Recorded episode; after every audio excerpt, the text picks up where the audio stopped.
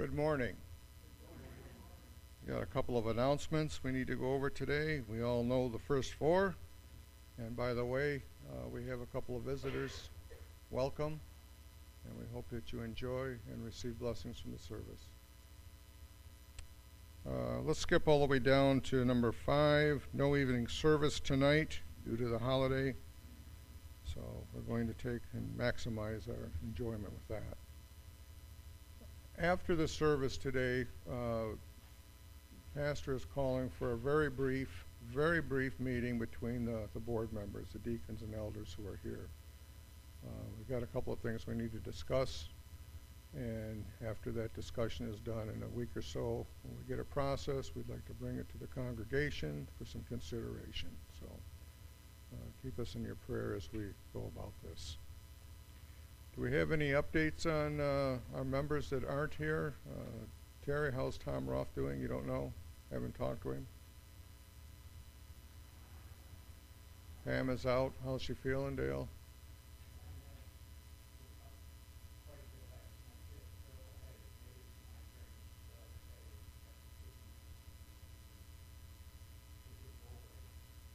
Okay. We'll keep her in prayer. How's Della uh, Lewis doing? Is she doing okay? You haven't talked to her either?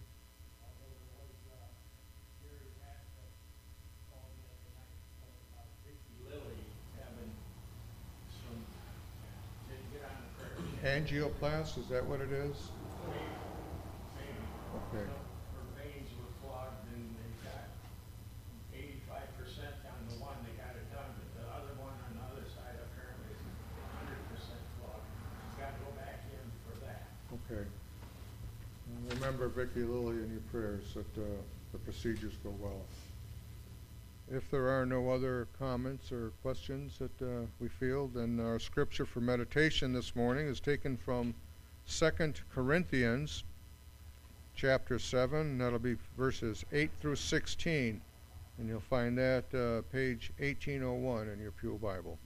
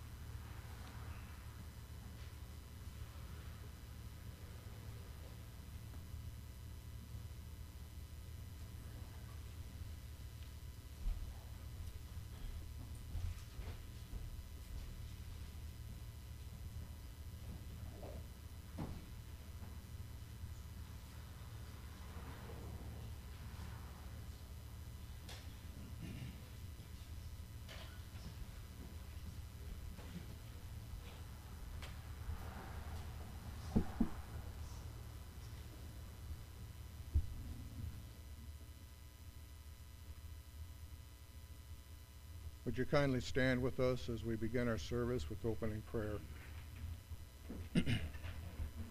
Brandon, may I prevail upon you to lead us? Dear Lord, Father, we just, uh, we come before you today, we just pray that um, our worship today is acceptable to you, Lord.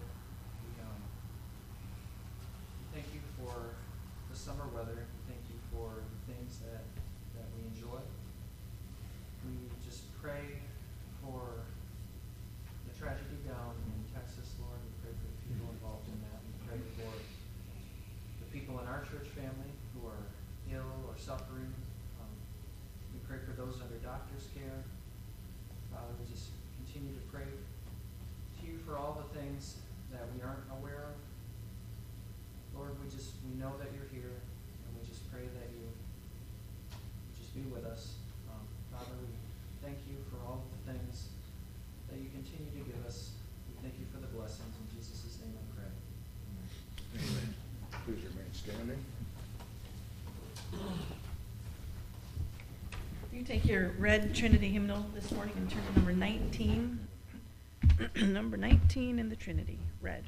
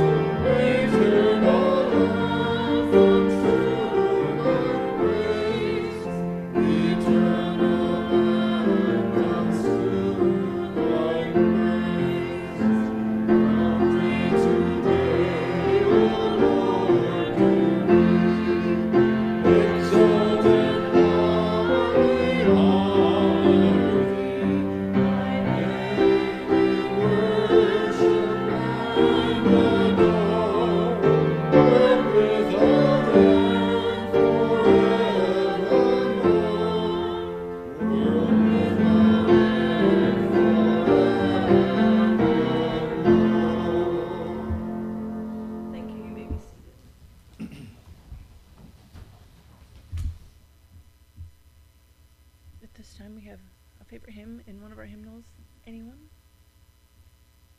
Going once? Twice? No one? I'll comment. Oh, Phil. Yes, sir. Be still my soul. Be, be still my soul. Which one?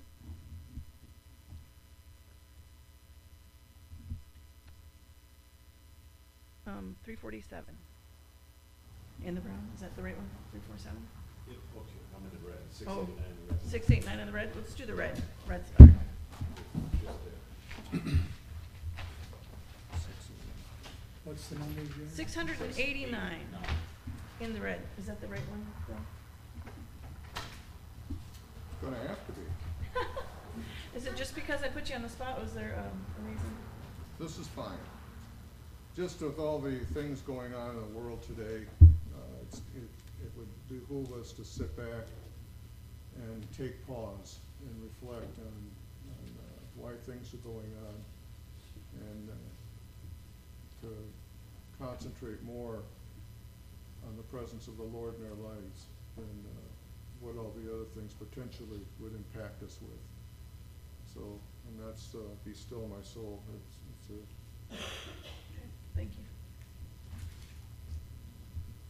Música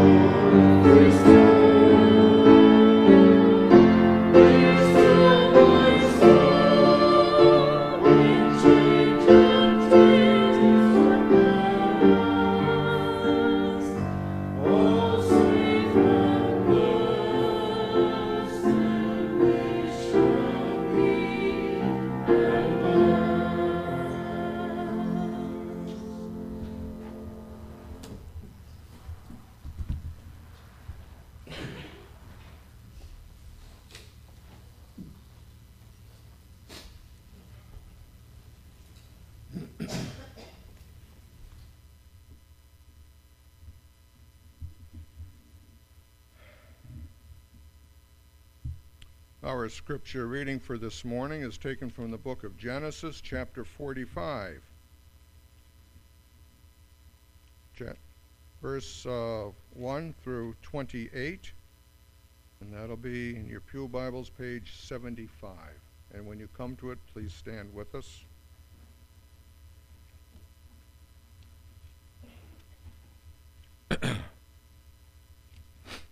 Genesis chapter 45 verses 1 through 28.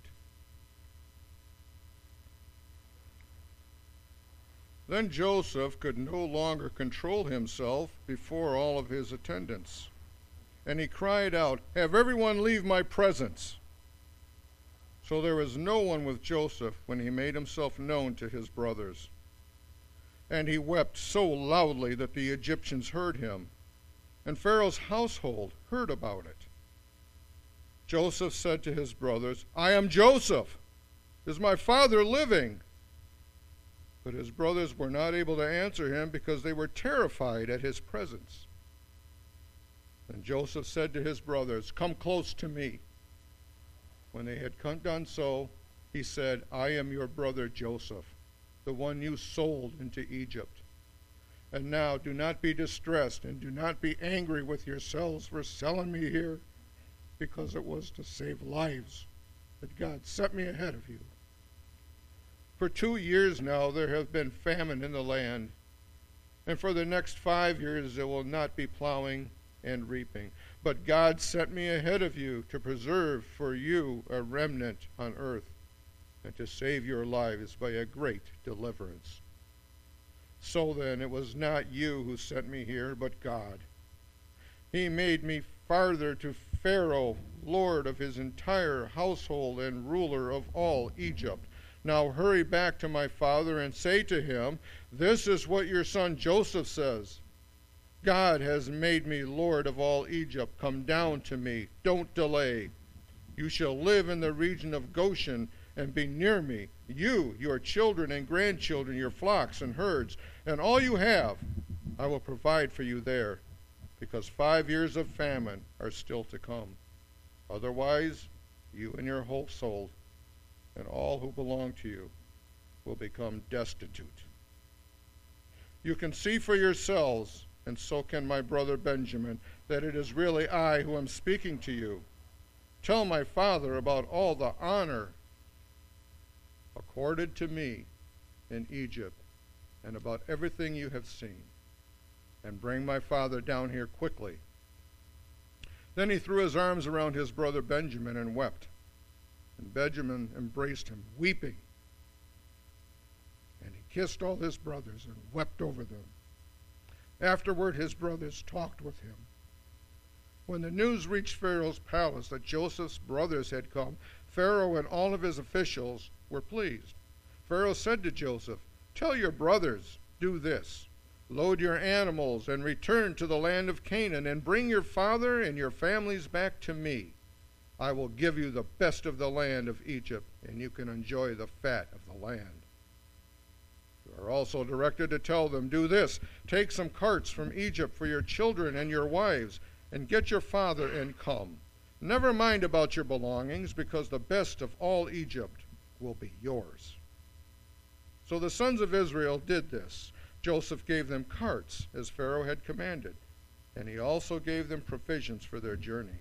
To each of them he gave new clothing, but to Benjamin he gave three hundred shekels of silver and five sets of clothes. And this is what he sent to his father ten donkeys loaded with the best things of Egypt, and ten female donkeys loaded with grain and bread and other provisions for his journey. Then he sent his brothers away. And as they were leaving, he said to them, Don't quarrel on the way. So they went up out of Egypt and came to their father Jacob in the land of Canaan. They told him, Joseph is still alive. In fact, he is the ruler of Egypt. Jacob was stunned. He did not believe them, but when they told him everything Joseph had said to them, and when he saw the carts Joseph had sent to carry him back, the spirit of their father Jacob revived. And Israel said, I am convinced my son Joseph is still alive.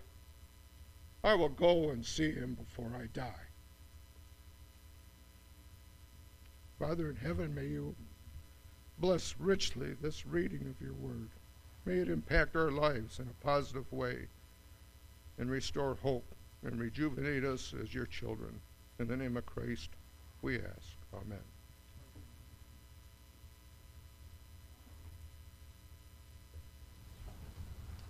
Can take your red hymnal again and turn to number 520? 520 in the red.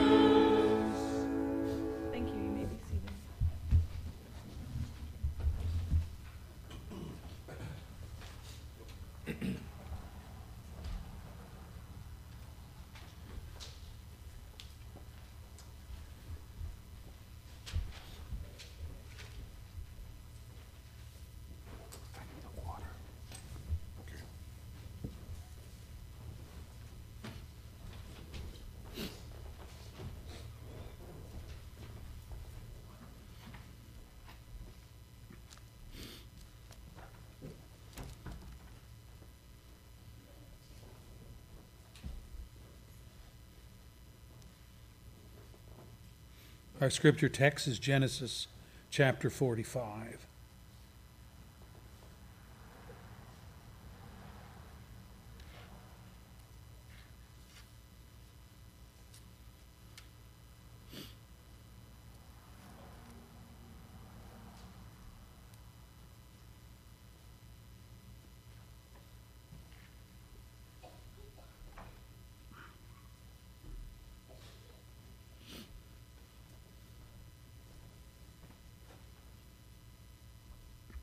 Thank you,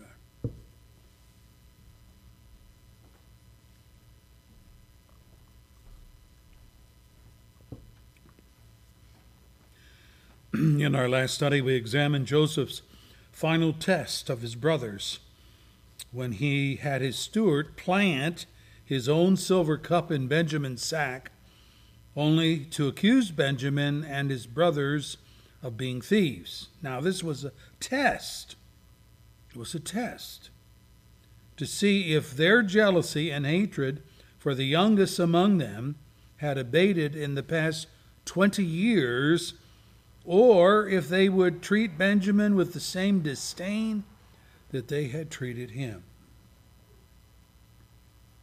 We learned that the brothers were shocked and alarmed at the accusation that Benjamin had stolen the governor's personal cup but I mean, they had no defense, they had no explanation, because the cup was found in Benjamin's possession. Their thought process was that God had found them out. So they resigned to become Joseph's slaves. But Joseph did not see the justice in that, inasmuch as Benjamin alone was in possession of the stolen cup. So he planned to enslave Benjamin and release the other brothers to go home.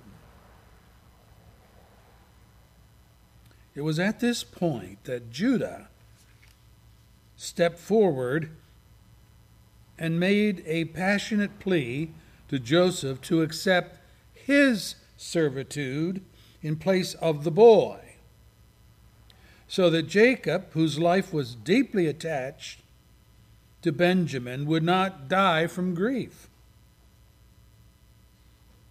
And this is where we are in the narrative.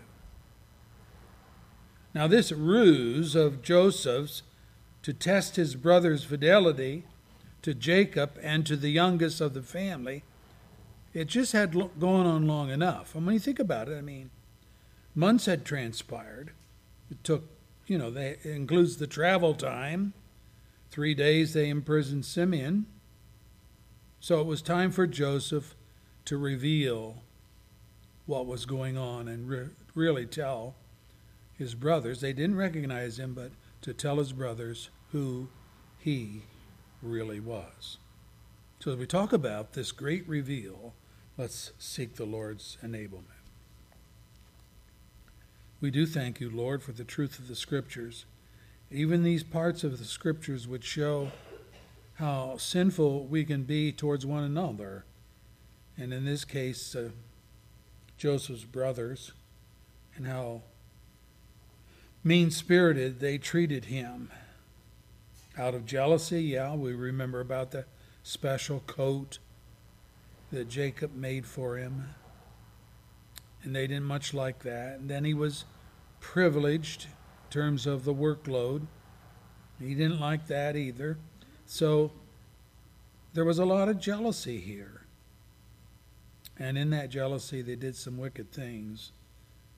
And they had to learn to uh, adhere to the will of God and to accept God's will for their lives.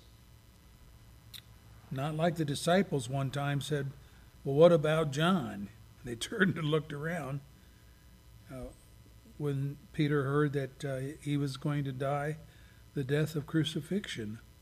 What about John? Well, Peter, that's none of your business. That's my business. And these brothers had to learn the same thing. What God has for each of us may be different in the way things are carried out, but the end goal is the same to get us to glory, to the praise and honor of God's grace. Help us as we study today in Jesus' name. Amen. Our text of Scripture is Genesis 45, and we're talking today about the great reveal. And it was an impassioned revelation. Judah's plea to become the substitute slave for Benjamin was the straw that broke the camel's back. Joseph could no longer contain his secret identity so he ordered all of the Egyptian servants vacate the hall, leaving him alone with his traumatized brothers who had no clue what was to happen next. It must have been terrifying to hear Joseph begin to wail so loudly that the Egyptians in the surrounding environment took notice of that.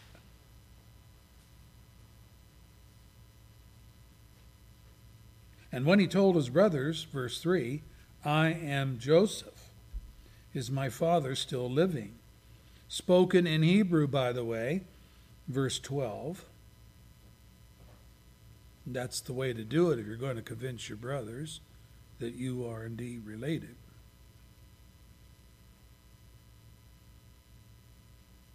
You can see for yourself that it is really I who am speaking to you. See, this is in contrast to using an interpreter, as in verse 23. The brothers are actually hearing this man, who is the vice regent of all Egypt. He's actually, they're actually hearing him speak to them in Hebrew.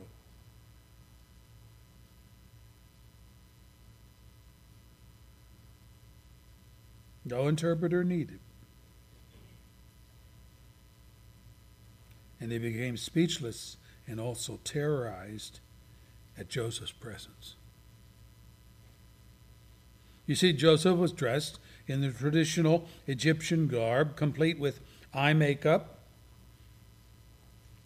just as a sorrowful woman's attire and countenance is altered by tears running through smeared mascara. Joseph's uninhibited weeping, verse 2, so distorted his appearance that he presented a ghastly sight to his onlooking brothers. They're frightened, they're skeptical, and so Joseph calls them to come closer to him. Verse 4. And though he told them, I am Joseph, verse 3, he sure did not look like Joseph. Remember that Joseph was but 17 years old when his brothers sold him as a slave to a caravan heading for Egypt. Now he is 39 years old. 30 years old when he was promoted as vice regent of all Egypt, chapter 41, verse 46. But now, seven years have passed of the good years of plenty with regard to the famine. Verse 35 Five years of drought are yet to come. Verse 11 meaning that two have already come. So add it all up 30 plus 7 plus 2. 39 years old. He is 39 years old at the time of this reunion.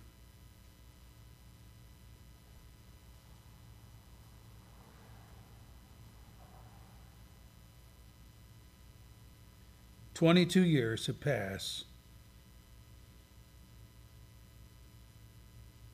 which in your family and mine is time enough for our children to be born, time for them to grow up, time to become adults, time to get married. And add to that that Joseph looks Egyptian in every conceivable way, and on top of that, he is vice regent of all of Egypt. All of this then becomes a tremendous stretch for his brothers to wrap their heads around Joseph's assertion that he is the skinny, scared teenager they sold into slavery nearly a quarter of a century before. So Joseph must begin to give evidence of his identity to his highly frightened and suspicious brothers. And he does this by revealing things from his past which only his brothers would know. Verse 4 I am your brother Joseph, the one you sold into Egypt. Now, who would know that except the brothers subject to the treasury? You can be sure that his brothers were not blubbing this all about to the neighbors. No, they had hidden their dark family secret for a very long time. Only recently were their consciences pricked and revived because of all the trouble they were experiencing from this Egyptian governor. But then, I mean, think of how does this governor know about the sale of their brother into slavery? Well, the light bulb is beginning to shine. Joseph claimed, I am Joseph. Hmm, that seems more credible than ever. But you know, with every ray of light that invades their understanding, there is a mountain of guilt and a mountain of fear which emerges along with that. Think of it. oh, if this is oh, if this is really Joseph, whew, we are in deep, deep trouble. This governor has the power to enslave us or imprison us or even to execute us.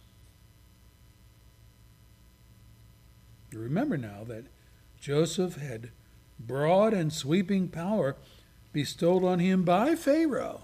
Chapter 41, verse 40 and following says, You shall be in charge of my palace, says Pharaoh, and all my people are to submit to your orders. Only with respect to the throne will I be greater than you. Then Pharaoh said to Joseph, I am Pharaoh, but without your word, no one will lift a hand or foot in all of Egypt. Let me tell you, brethren, that's sweeping power that's given to him.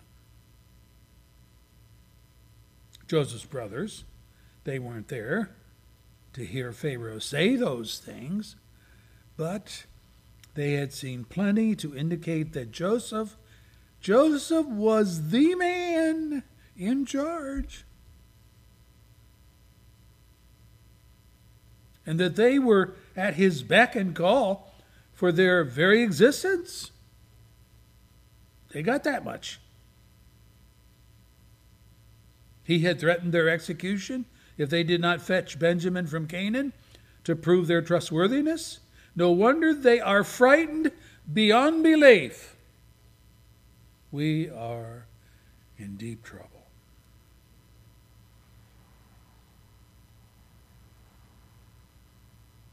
It is at this juncture that Joseph speaks comforting words to his very distraught brothers. The first thing to observe is that Joseph became aware of how his revelation of his identity was not happy news for the brothers, but rather terrifying news. How could it be otherwise? Think on it. By their own admission, they said to one another, I'm reading scripture, surely we are being punished because of our brother. We saw how distressed he was when he pleaded with us for his life, but we would not listen. And that's why this distress has come upon us. And Reuben added, Didn't I tell you not to sin against the boy? But you wouldn't listen. Now we must give an accounting for his blood. Genesis 42, verse 21 and 22. They think Joseph is dead. And I'm sure that these or similar thoughts were racing through all of their minds. We are in trouble.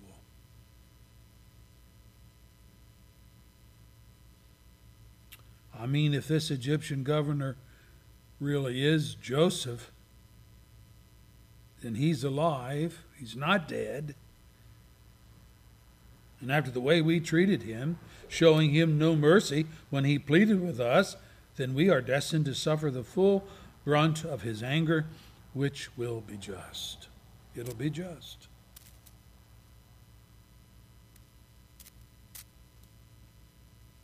People of the world have this mindset. You punch me, I'm going to punch you back. They talk about getting even as though they were well equipped to be judge and jury in matters of grievance or dispute. In reality, the getting even philosophy does not generally work out that way. Instead, the offended party goes overboard and leaves no room for the wrath of God to rectify matters. I've heard our president speak that way, Donald Trump.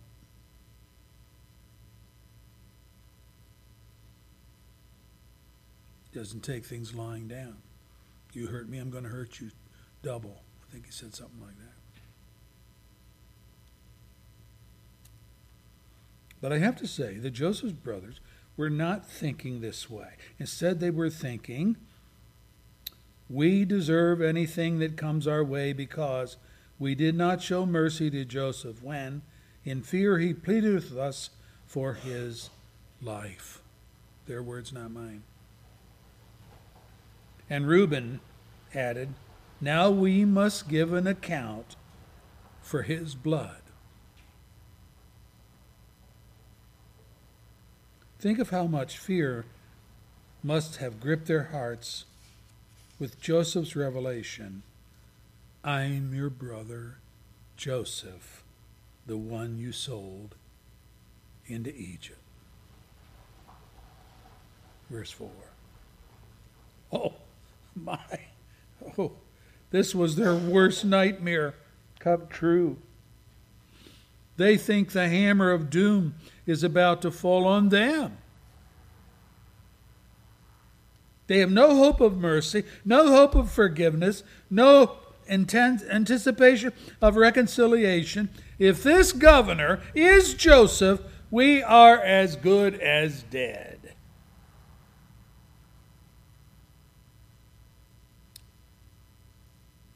What an utter relief and surprise, then, to hear Joseph say, Now do not be distressed, and do not be angry with yourselves for selling me here, because it was to save lives that God sent me ahead of you. For two years now, there has been famine in the land, and for the next five years, there will not be plowing, there will not be reaping.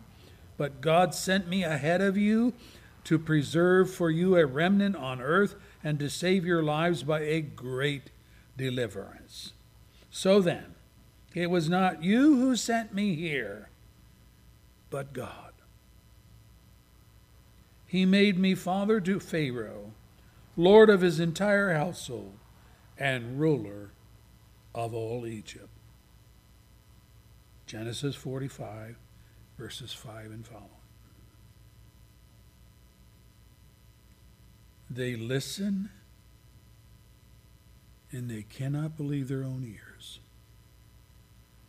No anger, no threats, no promise of punishment, no retaliation by Joseph, but instead an analysis of what happened, which sounds more like a blessing than a curse. Ooh. I mean, think of it. Could God really have been in there in these evil motives and behavior that brought all these things to pass?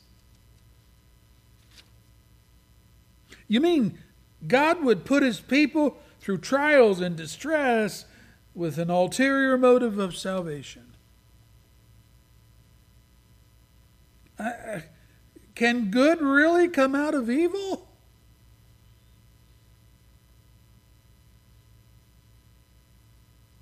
Isn't that Paul's point when he wrote to the church of Rome? Let me read it for you. We know that in all things God works for the good of those who love him, who have been called according to his purpose. Let me read it again.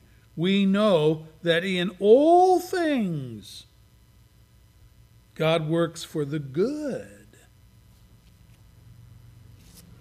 of those that love him.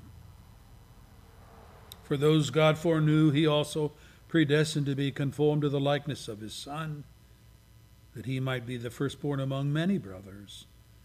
And those he predestined, he also called. Those he called, he also justified. Those he justified, he also glorified.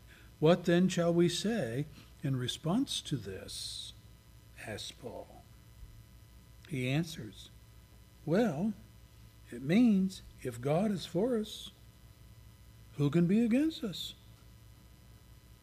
He who did not spare his own son, but gave him up for us all, how will he not also, along with him, graciously give us all things? Romans 8, verse 28 and following. Joseph's brothers were feeling the weight of their past sin towards Joseph, and there was a lot of sin to account for. But Joseph took the high road, he took the godly road. By delving into the work of God behind the evil that was done to him, he directed the thoughts of his brothers to think in the same higher plane. And at the close of his life, Joseph will again reassure his fearful brothers. Let me read it for you. Genesis 50, last chapter of the book of Genesis. Chapter 50, verse 10. Joseph is speaking to his brothers. You intended to harm me, but God intended it for good, to accomplish what is now being done the saving of many lives. Genesis 50, verse 10.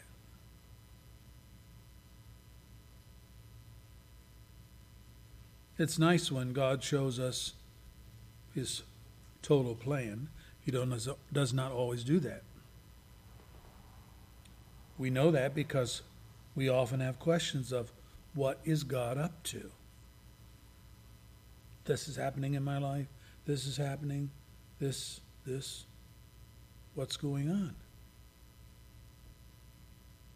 And God is silent. Basically saying to us, Be still and know that I am Lord. Stop questioning and just trust.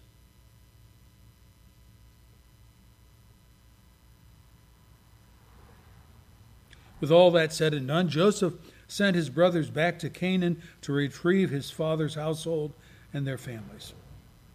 Verse 13 Tell my father about all the honor accorded to me in Egypt and about everything you have seen, and bring my father down here quickly. Verse 14 and following tells us that there was much weeping and embracing. Tears of joy they are, not, so, not tears of sorrow. They are tears of reconciliation, not tears of regret. Joseph buried his brother's past sins, and finally, after decades of loss and misinformation, verse 15 tells us that they all sat down and talked with one another. Boy, I'll bet that was a gab session. He had a lot of years to cover. What about this? What's happening? What, what are you doing? So and so and so forth. Well, word finally got to Pharaoh, who gave his own decree, verse 17 Tell your brothers, do this load your animals and return to the land of Canaan, and bring your father and your families back to me. I will give you the best land of Egypt, and you can enjoy the fat of the land. Goshen was already promised by Joseph, verse 10. That's located on the eastern part of the Nile Delta, the most fertile part of that region of the, of the uh, Nile River. And by the way, still the most fertile part today. To speed their journey, Pharaoh sent carts in which to load their belongings although Pharaoh promised them all things new in the best of Egypt, verse 21. Well, it was not easy for Jacob to be convinced that Joseph was still alive. He'd been fooled before. He had lived more than 20 years believing the lie, namely that Joseph had been killed by some wild animal. Remember the story. But he couldn't deny the gifts, the carts, the fantastic tale his sons brought home with him from Egypt. So he had to go see for himself. Verse 27 The spirit of their father Jacob revived. Finally, after months of testing and anguish as to what might happen to Simeon in prison and to Benjamin as he traveled back to Egypt, the sunlight of dawn broke through and he had hope. My son Joseph is alive. I will go and see him before I die. Verse 28.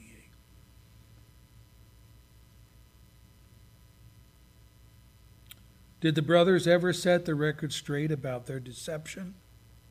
I don't know. I'd like to think so, but I don't know.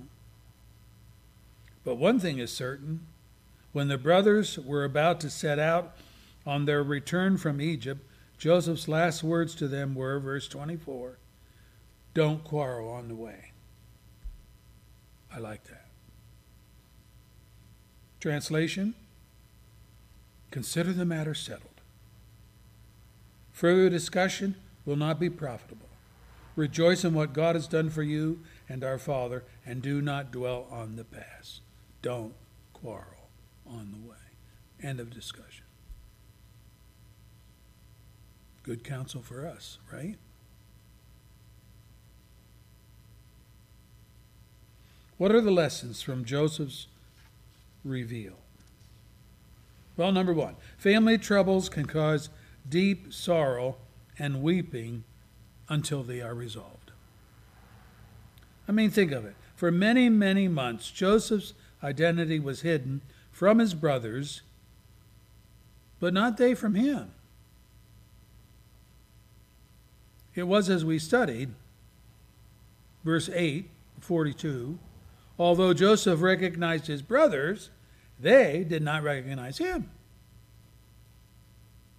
And I realized that Joseph refrained from revealing his identity because he was treating his brother's character and testing it to see if the many years had resulted in a change of heart in how they interacted with one another. But with that said, there's a danger that what is delayed will be forgotten or intentionally dismissed altogether. And that is why God instructs us to deal with issues quickly, the scripture says. That is while the matter's fresh, while it's in mind, before the devil and consequences begin to muddy the water with needless complications. Jesus put it this way I tell you that anyone who is angry with his brother will be subject to judgment. Again, anyone says to his brother, Raca, that's Aramaic for empty headed, we would say scatterbrained. Anyone who says to his brother, You're a scatterbrain, is answerable to the Sanhedrin. But anyone says, You fool, that's moros, the Greek, from which we get the English word moron. You moron. He will be in danger, Jesus says, of the fire of hell. Ooh. Therefore, if you are offering your gift at the altar, and there you remember that your brother has something against you, leave your gift there, front of the altar, first Go and be reconciled to your brother. Then come and offer your gift. Settle matters quickly with your adversary who's taking you to court. Do it while you are still with him on the way, or he may hand you over to the judge, and the judge may hand you over to the officer, and you may be thrown into prison. I tell you the truth, you will not get out until you have paid the last penny. You really want that? You want to settle the matter before it gets to that? Matthew 5, 22 and following. I want you to notice that these two adversaries have resorted to name calling, and the names are derisive, not complimentary. How do things come to this? You moron. Paul puts it this way Each of you must put off falsehood and speak truthfully to his neighbor, for we are all members of one body. And in your anger, do not sin. Do not let the sun go down. In other words, don't let the day end while you are still angry. And do not give the devil a foothold. Ephesians 4, verse 25 and following. In Joseph's case, because he had a forgiving heart, the devil had no pry bar to open the old wounds sown by his brothers in years past. But if Joseph had been a more vengeful kind of man, the outcome may not have been so amicable. I will say this, however. By his delay in resolving the issues with his brothers, he also delayed reconciliation. He also delayed restoration of his joy. Instead, he repeatedly sneaks away to weep in his private chamber. It's in the text. In other words, the agony was prolonged. The charge comes settle the dispute quickly. Secondly, comfort for distressed souls is found in spiritual truth, not empty platitudes. When Joseph saw that his brothers were in distress after they knew who he was, he did not attempt to soothe their conscience with a thick dose of worldly wisdom. He did not say, Ah, brothers, it's all right. I mean, it, it'll all come clean in the wash. Nor did he say, Well, you know, brothers will be brothers. It's just normal that we would have our differences. No, he does none of this. Instead, he makes them face their sin. I am your brother, the one you sold into Egypt.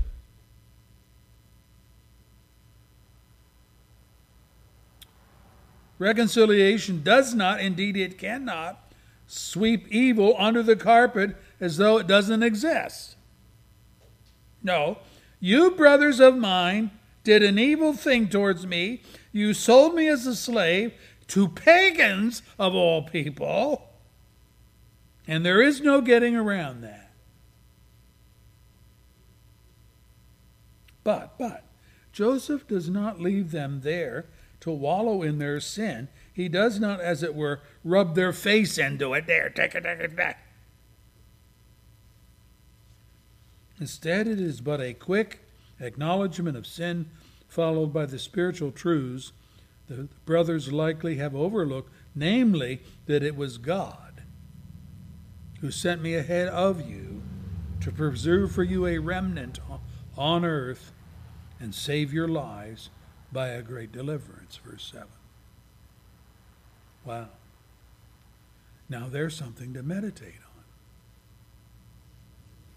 Don't keep beating yourself down because of your sin, but instead rejoice that God can and did override your evil intent for His glory and your good. You need to think on that.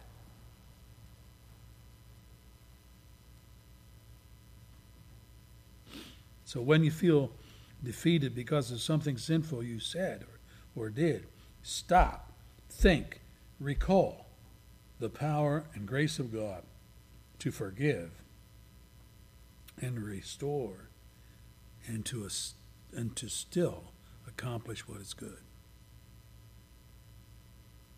No, you might have meant it for evil, but God knows how to reverse that.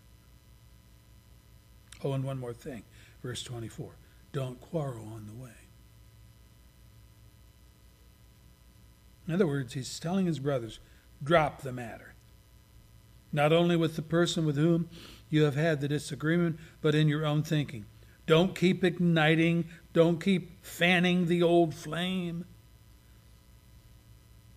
Learn to let your past sin go.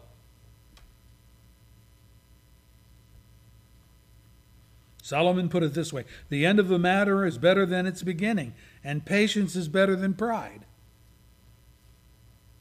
Do not be quickly provoked in your spirit, for anger resides in the lap of fools. Ecclesiastes 7, verse 8 and 9. Or again, starting a quarrel is like breaching a dam, says Solomon. So drop the matter before a dispute breaks out. Proverbs 17, verse 14. Or again, Proverbs 15, verse 30. A cheerful look brings joy to the heart, and good news gives health to the bones. Don't have anything good to say? Don't say it.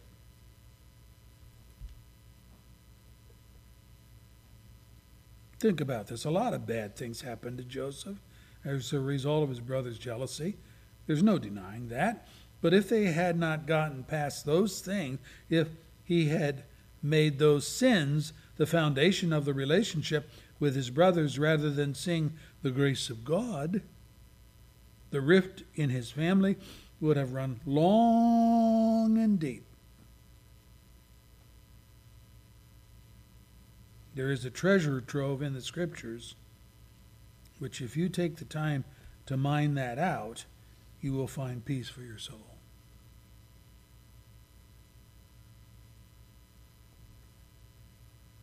Thirdly, we learn that we are happiest in life when our conscience does not condemn us.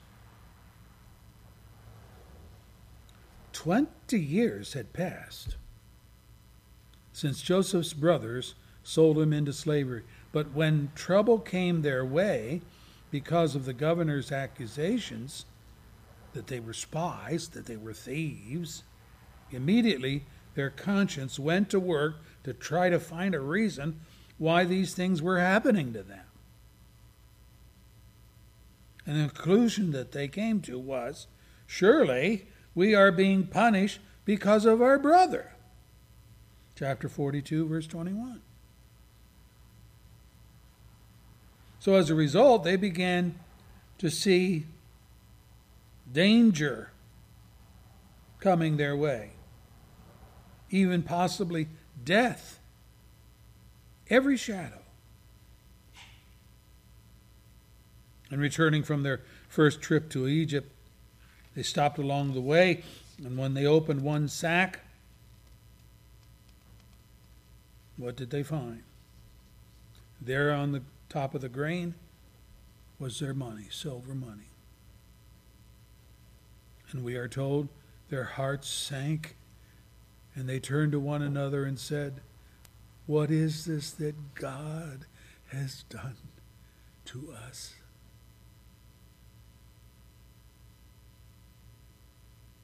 This isn't coincidence. God is on our case.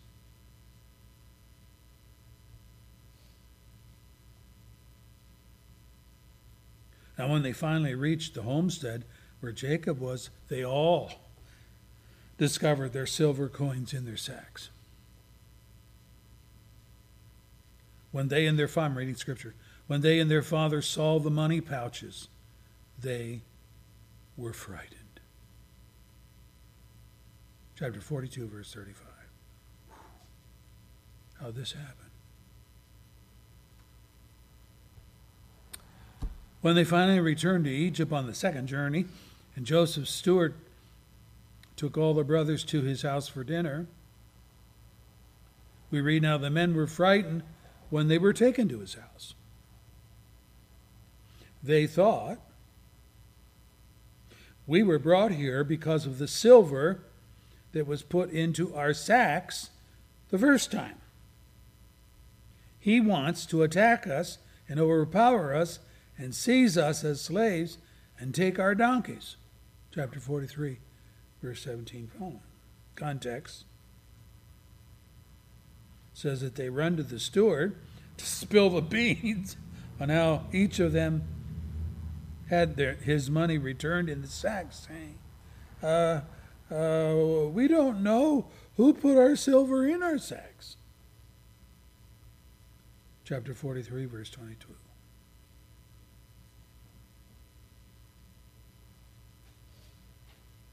Now observe, there's absolutely nothing fearful in itself about finding silver coins in a sack of grain.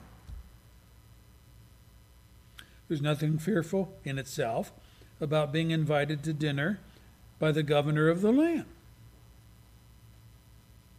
These are not fears men experience from real danger. A grizzly bear bearing down on you at your favorite fishing hole is justifiably fearful because you are an intruder in his salmon fishery. And one swipe of his paw, and you're done. A man holding you hostage with a gun at your head at the local bank, which he is robbing, is someone to be afraid of. These are fearful items or situations in and of themselves. It is sane fear that a person experiences. But the fears of Joseph's brothers' experience had to do with a guilty conscience for the past unresolved sins.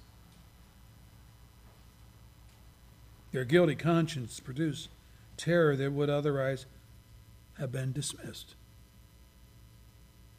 Job told his friends, I will maintain my righteousness and never let it go, never let go of it. My conscience will not reproach me as long as I live. Job 27, verse 6. Paul told Timothy, Timothy, my son, I give you this instruction in keeping with the prophecies made about you, so that by following them you might fight the good fight, holding on to the faith and a good conscience. Some have rejected these and so have shipwrecked their faith.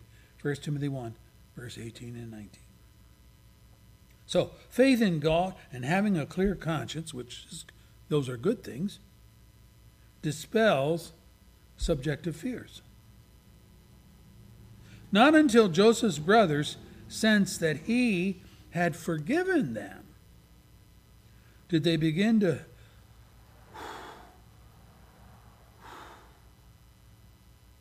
to relax in his presence. So the lesson is deal with guilt and the sinful causes of that guilt.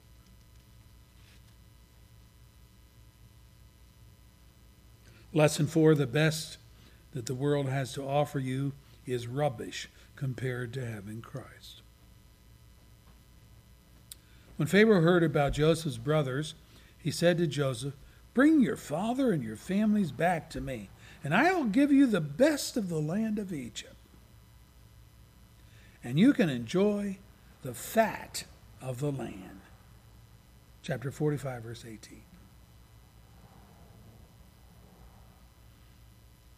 In later years, another Israelite by the name of Moses was adopted and raised in Pharaoh's own palace by his daughter, and he received the best of the land of Egypt, says the scripture. A palatial dwelling in which to reside, education in the language, the culture, the science of Egyptian society wealth beyond comprehension, position of power, unparalleled authority as the adopted prince of Pharaoh. All this while his own blood relatives groaned under the pain of the taskmaster's whips, who forced them to build the monumental tombs and cities of the Pharaohs. As an adult observer, he could no longer sit by indifferent and complacent to the plight of his people. You know the story. The Bible says, by faith, Moses, when he had grown up, refused to be known as the son of Pharaoh's daughter. He chose to be ill treated along with the people of God rather than to enjoy the pleasures of sin for a short time. He regarded disgrace for the sake of Christ as of greater value than the treasures of Egypt. Why would he do that? Because he was looking ahead to his reward. By faith, he left Egypt, not fearing the king's anger. He persevered because he saw him who is invisible. Hebrews 11, verse 24 and following. The world thinks Moses is a fool to give up so much and in so doing suffer disgrace and ill treatment and poverty along with the people of God.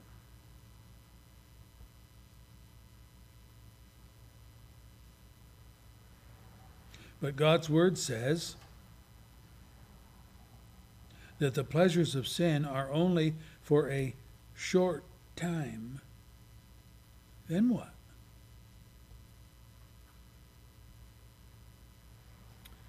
Missionary and martyr for the faith, Jim Elliot, who was killed by the Auca Indians in the 60s in Ecuador. He made this statement He is no fool who gives what he cannot keep to gain what he cannot lose. Paul put it this way By whatever was to my profit, I now consider loss for the sake of Christ. What is more, I consider everything a loss compared to the surpassing greatness of knowing Christ Jesus, my Lord, for whose sake I have lost all things, and I consider them rubbish, that I may gain Christ and be found in him, not having a righteousness of my own that comes from the law, but that which is through faith in Christ, the righteousness that comes from God and is by faith. I want to know Christ and the power of his resurrection and the fellowship of sharing in his sufferings, becoming like him in his death, and so somehow to attain to the resurrection from the dead. Philippians 3, verse 7 and following. Jesus put it this way do not, uh, excuse me, John put it this, after listening to Christ, said, Do not love the world nor anything in the world.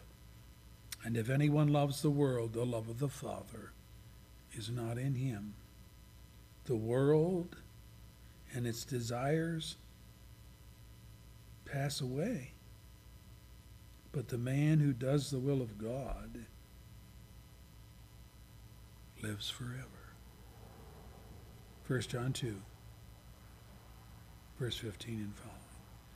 These Old Testament saints, Joseph in our study today, made right choices. When they were presented with all the wealth and power of the known world in their day. Let us make right choices. Heavenly Father, thank you for your word. Praise you for it. These histories are a reminder to us that we have brethren that have gone before us and have experienced some very rough times. And yet you enable them to live by faith, not by sight. And they have taught us how to do that. May we get our eyes fixed upon Christ and his glory and not be attracted by the baubles and the wealth and the gold and the silver and the pearls and the diamonds and all the other trinkets that the world puts before us. They're all destined to perish in the coming of Christ. There'll be a new heaven, new earth. All things will be made new. May we be part of that. We thank you, Lord, for your word this day. Strengthen our hearts to love you. Amen.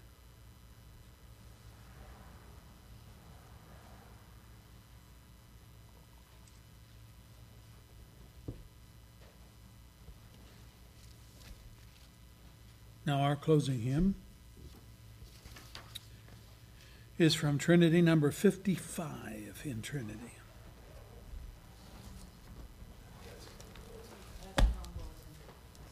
It the wrong one? Okay. Two thirty-seven in the hymnal. Two three seven in the brown. What's the number? Two three seven 237 in the back. in the brown. Okay.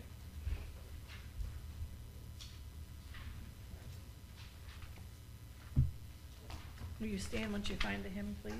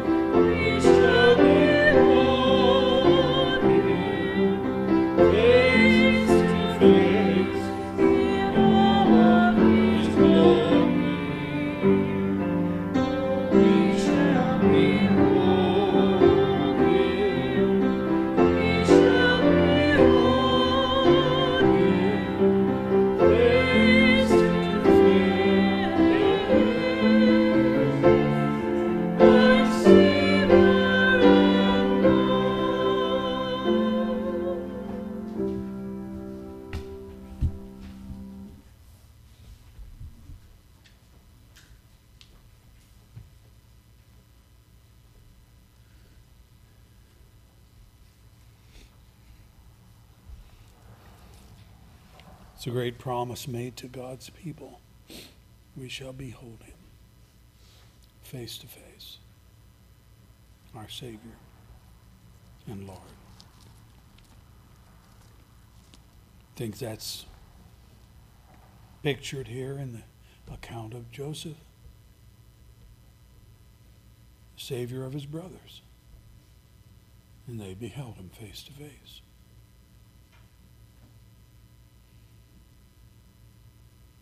Estranged, but forgiven and restored. God's grace does that for all of us if we trust in Jesus as our substitute Savior. Our Father, thank you for your word, and we praise you for our time together. We love the beauty of the day, we also love the brightness of the sun, and we love the brightness of the S O N, who has shone in our hearts with the grace and forgiveness of God. Thank you for us being able to meet today. And in Memorial Day, we remember that one who gave his life for our behalf. Not just our loved ones who have passed on before us, but that special one, the Lord Jesus, whose very cross work has provided an atonement that can never fade away. Thank you for that. Help us to live by your grace. The world needs to hear of your salvation and grace. We are your witnesses if we will but speak. Give us the courage to do that and the love of Jesus to do that. We pray in his name. Amen. We are dismissed, and remember, there's no service tonight.